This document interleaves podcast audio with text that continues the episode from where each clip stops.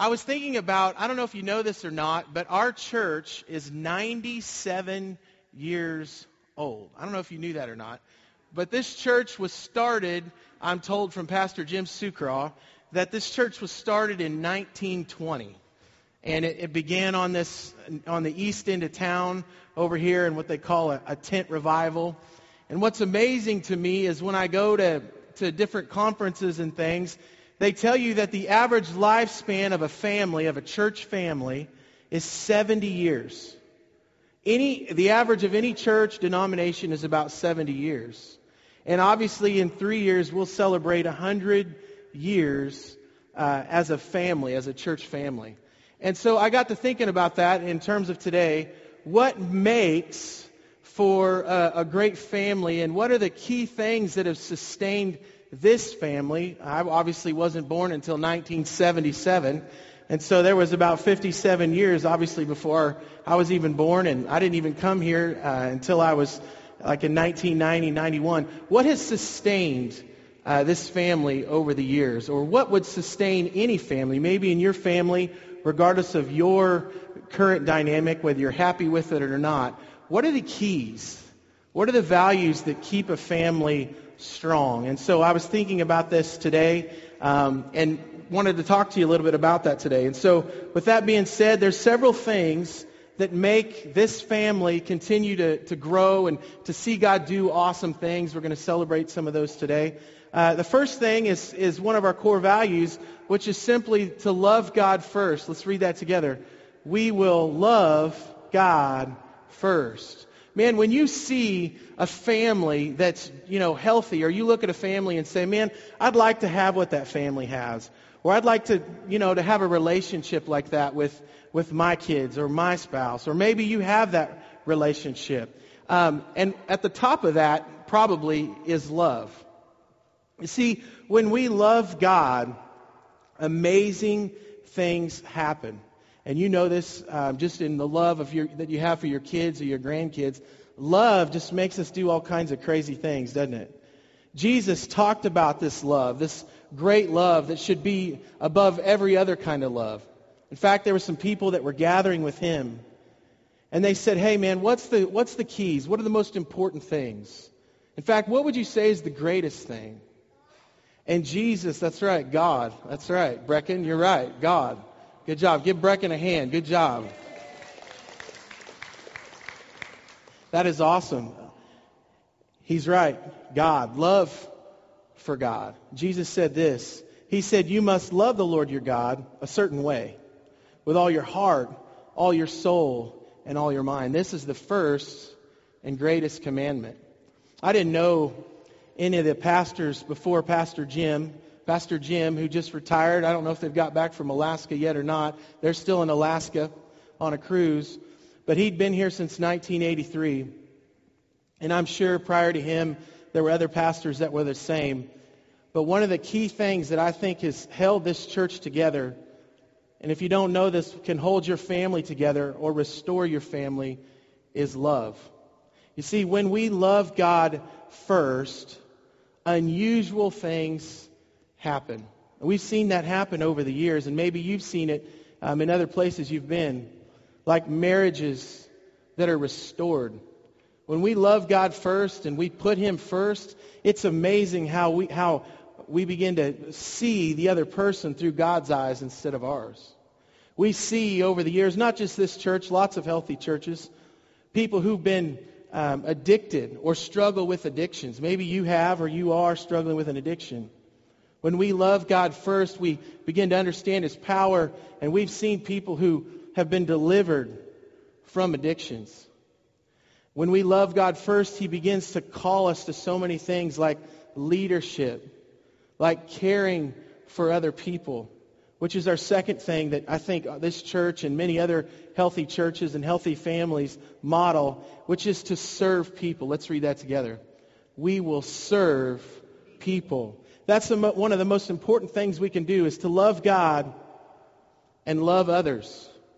You know, we've all said or heard people say, don't just say you love me. Don't just tell me you're sorry. I want to see a change. We know love is an action.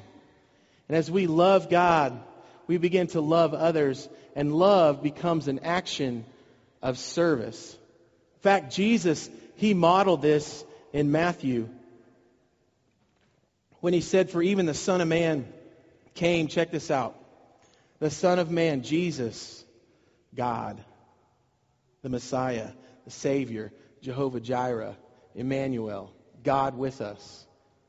He said, I didn't come to be served.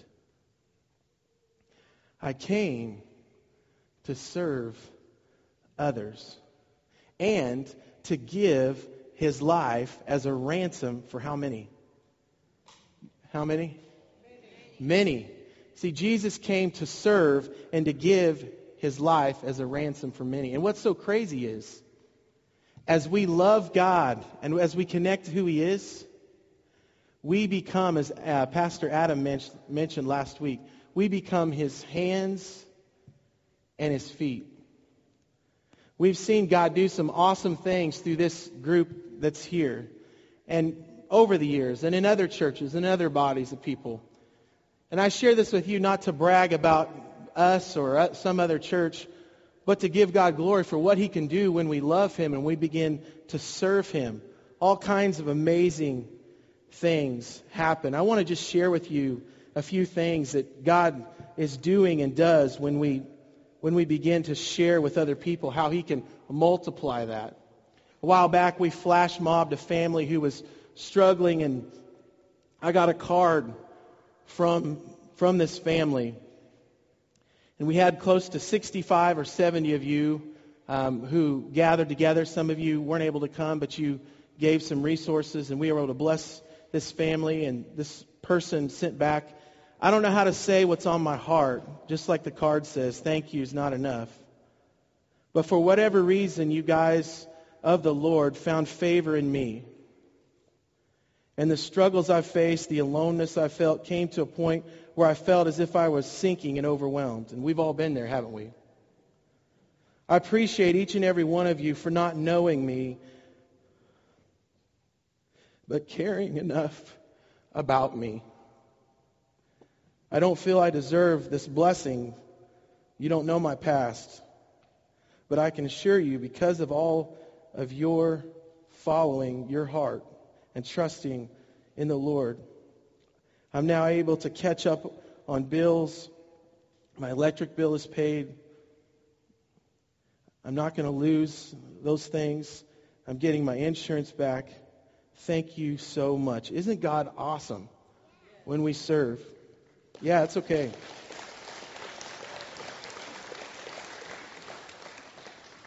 If you're if you'll just let me divulge here for just a second.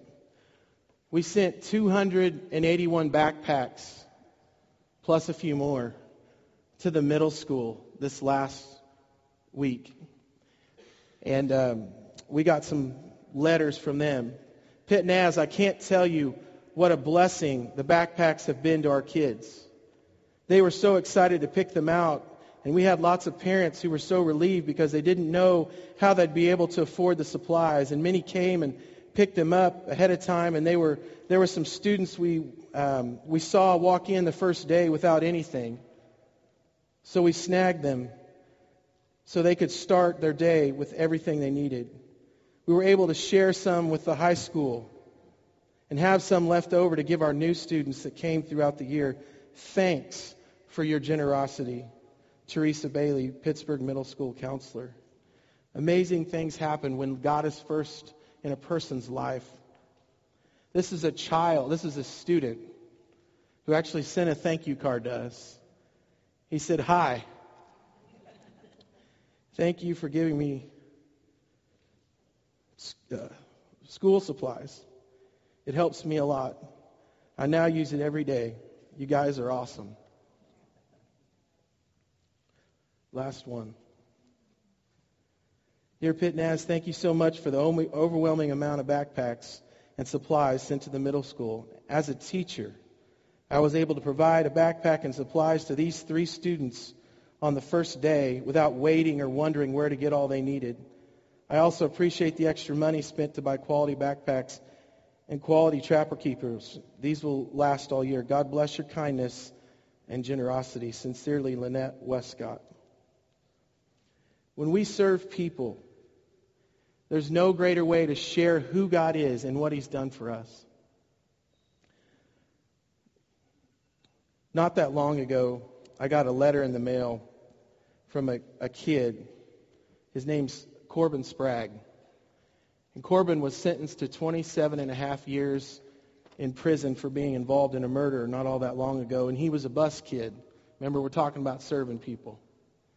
He was a bus kid that we bussed in, and Pastor Jim, who left a large footprint here in this church, just kept loving him and picking him up. And pretty soon, after a while, the church began to get around him, and he was quite the knucklehead and was a discipline problem at times. And then, of course, we hear on the news about what happened here. And in some ways, you almost feel like, did nothing happen there? Was it a waste? But here's what happens when you put your faith in Christ and you serve others. Pastor Kyle, I hope this letter finds you in the church doing well. There's no doubt in my mind that it is. I'm writing to let you know today I finally took the big step. He's writing this from prison. I've finally embraced Christ and plan to live for him. I've accepted him as my Lord and Savior. And I can't I can honestly tell you I'm already happier than I've ever been despite what I'm currently at in my life. If it weren't for Pastor Jim and the rest of the church, I don't know if I'd be here at this point spiritually. I learned so much from you guys, and I have to be honest, it didn't seem that way when he was here. It may not have seemed at that time, but it all stuck with me. I just want to thank you and everyone else for the patience you guys showed me God knows how hard it must have been trying to get through to me. And those of you who worked in that ministry or worked with Corbin or other Corbins, it's difficult. It's messy. Again, thank you. Please pray for me. I don't ever want to lose this happiness I now possess. And being in prison, it's a struggle every day. I'm still learning and I still struggle, but I'm determined to hang on. And I know God will give me the strength. Thank you again. Why did he write us? Because we all made a difference in his life, whether we saw the fruit of it or not. See, sometimes when we serve others, I know I'm digressing, but I'm okay with that. Sometimes when we serve others, we don't see the fruit right away. But the seeds are planted. This morning, before we move on to the next thought, we have an opportunity to bless a family at the end of this service who's struggling with a financial need regarding a funeral bill. And so if you'd like to give to that need today this and meet this need, they're about $820 short. It's a family that's um, just started coming to our church not all that long ago, and, and it's a legitimate need. Back there, there's a box, a brown box, that you can just donate whatever you'd like to uh, to that and continue to bless. But we will serve people. Then next, we will never walk alone. Let's read that. We will never walk alone. God did not intend us to walk alone all the time. In fact, Isaiah says, don't be afraid. I love this verse when, when I'm feeling alone or feeling like, you know, I've got stress and struggle. Don't be afraid, for I am with you. Don't be discouraged, for I am your God. I will strengthen you and help you. I will uphold you with my victorious right hand. As we think about that today, who is walking with you and who are you walking with? Who is walking? That's right, Brecken, Jesus. He's got it today. He said, Jesus. Who is walking with you and who are you walking with? And then we will always welcome others inside and outside our church family. Let's say that. We will always welcome others inside and outside our church family. As we think about that today, I want to share just a, a quick story from Scripture. There's a man named Levi in the New Testament. Levi was a tax collector, and if Levi was in town today and you invited him to church, here's what he would say I probably shouldn't go to church because if I do, uh, God's going to strike me dead. Right? If I step foot in the building, God's going to strike me dead. Levi was a tax collector. He was a notorious sinner. He was a notorious person that was a, you know, just kind of living his life however he wanted, and he hung out with all kinds of different types of shady people. But Jesus encounters him and he sees something in Levi that other people haven't seen in him. Have you had somebody see something in you that you didn't see in yourself or others didn't see in you? Everybody looked at Levi and said, This is a worthless piece of junk. But Jesus saw something else in him the same way that he sees it in every one of us. And he says, Hey, I tell you what, follow me. And so Levi does. And the, the, you know, the, the religious people, right, the church people, they begin to judge Jesus and, and Levi and his friends for this. And Levi gets so excited that he invites Jesus to his house, along with these other people that, you know, are kind of these notorious people. And the, and the Pharisees say to Jesus, why would you, in fact, one version calls it scum. Why would you invite that scum? Why would you go with that scum to his house? And here's what Jesus says. When Jesus heard that, he told them, healthy people don't need a doctor. Sick people do. I have not come to call those. I have not I have come not I have come to call not those who think, everybody say think, think, who think they are righteous, but those who know they are sinners. I think about that in terms of our church today and our and trying to reach people and let them know who God's love is and what it's about. Who's the Levi God is calling you to welcome? Maybe it's the person at Walmart. Maybe it's a child in your class. Maybe it's the person that's done you wrong. Jesus models to us in the same way that he welcomed Levi despite his past. He calls us to continue to welcome people regardless of their background and regardless of their story. And you know what happens as we begin to love God and we begin to serve? We stop forgetting. We start forgetting all the things in our own life that are plaguing us. It's amazing when you start to help somebody else, your own problems begin to fade. And that's called maturity. And we begin to grow in his image and grow in his likeness, and our roots begin to grow down into him, and our lives begin to be built on him, and our faith begins strong. And we begin to model what we've seen others model for us, and we become over, overflowing with thankfulness. So this morning, imagine what would happen if we continued, and, and maybe those that, that aren't really doing this, if you would begin to not just invite people to our church, but more importantly, whether you invite them to our church or not, that you would begin to, to love and to serve those around you with no agenda. Imagine what would happen if we continued since 1920, if we continued to take seriously the call to connect ordinary, broken, sinful people like you and me and connect them to this amazing, extraordinary God that can change their life and give them hope and purpose. I'll tell you what would happen. It's like in the book of Acts. And each day the Lord added to their fellowship those who are being saved. Many of you have heard of the movie Schindler's List. If you haven't, it's a, it's a story about a man named Oscar Schindler. And he's actually, he was a real person. And Oscar owned this factory. Okay, I'm just going to give you the general guidelines of it. And he's credited for saving like around 1,200 Jews. And he basically went bankrupt trying to get you know, people into his factory to save them. And if you watch the movie, and it's not necessarily exactly what happened, but the movie kind of paints a picture of what possibly could have happened.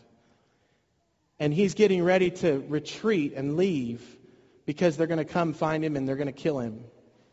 But before he leaves, all the people that he saves want to say thank you. And so in this final scene, if you've seen the movie, you know what I'm talking about. There's around 1,200 people all circled around Oscar.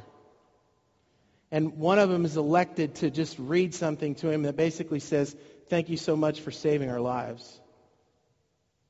And rather than taking the time to say, You know what? I did awesome, didn't I? You're lucky you have me. That's not what he did. He said, I could have saved more. And he starts going through this ring is two more people. And he starts going through all these things two more people, one more person, and all that kind of a thing. And it's this powerful ending scene. Jesus said in John 3:16, "For this is how God loved the world. He gave his one and only son so that everyone Can we say that? Everyone who believes in him will not perish but have eternal life. Can I tell you something today? As we connect ourselves to God, we become haunted by those words on the screen. Everyone. Everyone. You see, if you're missing one, it's not everyone. Grandparents, when you gather your family together, and if you have an adult child who's not there, but everybody else is there, it's not everyone. I shared with you earlier about my father in law, Mark, who's got five siblings plus himself, and he has all these people that gather together at Christmas time. And I can't think of one time where they've not all been there that Betty, who's just celebrated her 85, 85 year old birthday, she'll make the comment, such and such isn't here. And I'm thinking, who's not here? This place is packed. Jeannie's daughter couldn't make it. We're missing one.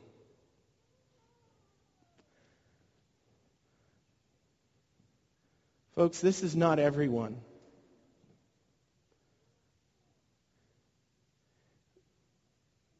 There are people that you know around you that need to know God. And let me just say right now, I could care less about having a big group of people. But Jesus calls us to continue to reach out to everyone around us. You know, God doesn't call you to reach everyone, but He does call you to reach someone. Or if you've reached someone, who is the new someone or someone's? God doesn't call us to reach everyone, but He calls us to reach someone. I tell my kids, who did you invite to church? Who did you love on today? Who, did, who were you nice to? Who is your everyone? So, my question to all of us today who is your someone? Who is your someone that God has placed something on your heart, not to try to tell them how perfect or imperfect you are, not to try to explain every little part of the Bible or prayer or anything like that. But who is your someone to just show generosity and love to? What would happen if you would begin to reach them? Maybe they would never come to this church. But maybe they would see the face and the presence of Jesus in you and that seed it stays planted in their hearts. And 10 years from now and they're living in Philadelphia and someone else shows them the same love that you did God uses that to water that water that seed and they begin to follow after Christ. Some of you have seen your kids go on a mission trip or go to camp, and you've seen their life be changed.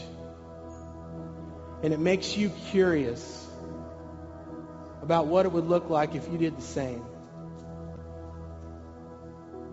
Some of us in here today, we, we've got a job and we're, we're happy, I guess. But there's something missing in our life. Spouse doesn't seem to quench it. Our money doesn't seem to quench it. Vacations don't seem to quench it. Maybe it's even a dull ache. See, there's a spot in all of our hearts that are only reserved for Jesus. And no one else and nothing else can fill that void. And there are people all around us in this city that need to know God's love. My prayer is that God would be the God of this city. I want us to just sit and think about who our someone is as the band plays a song.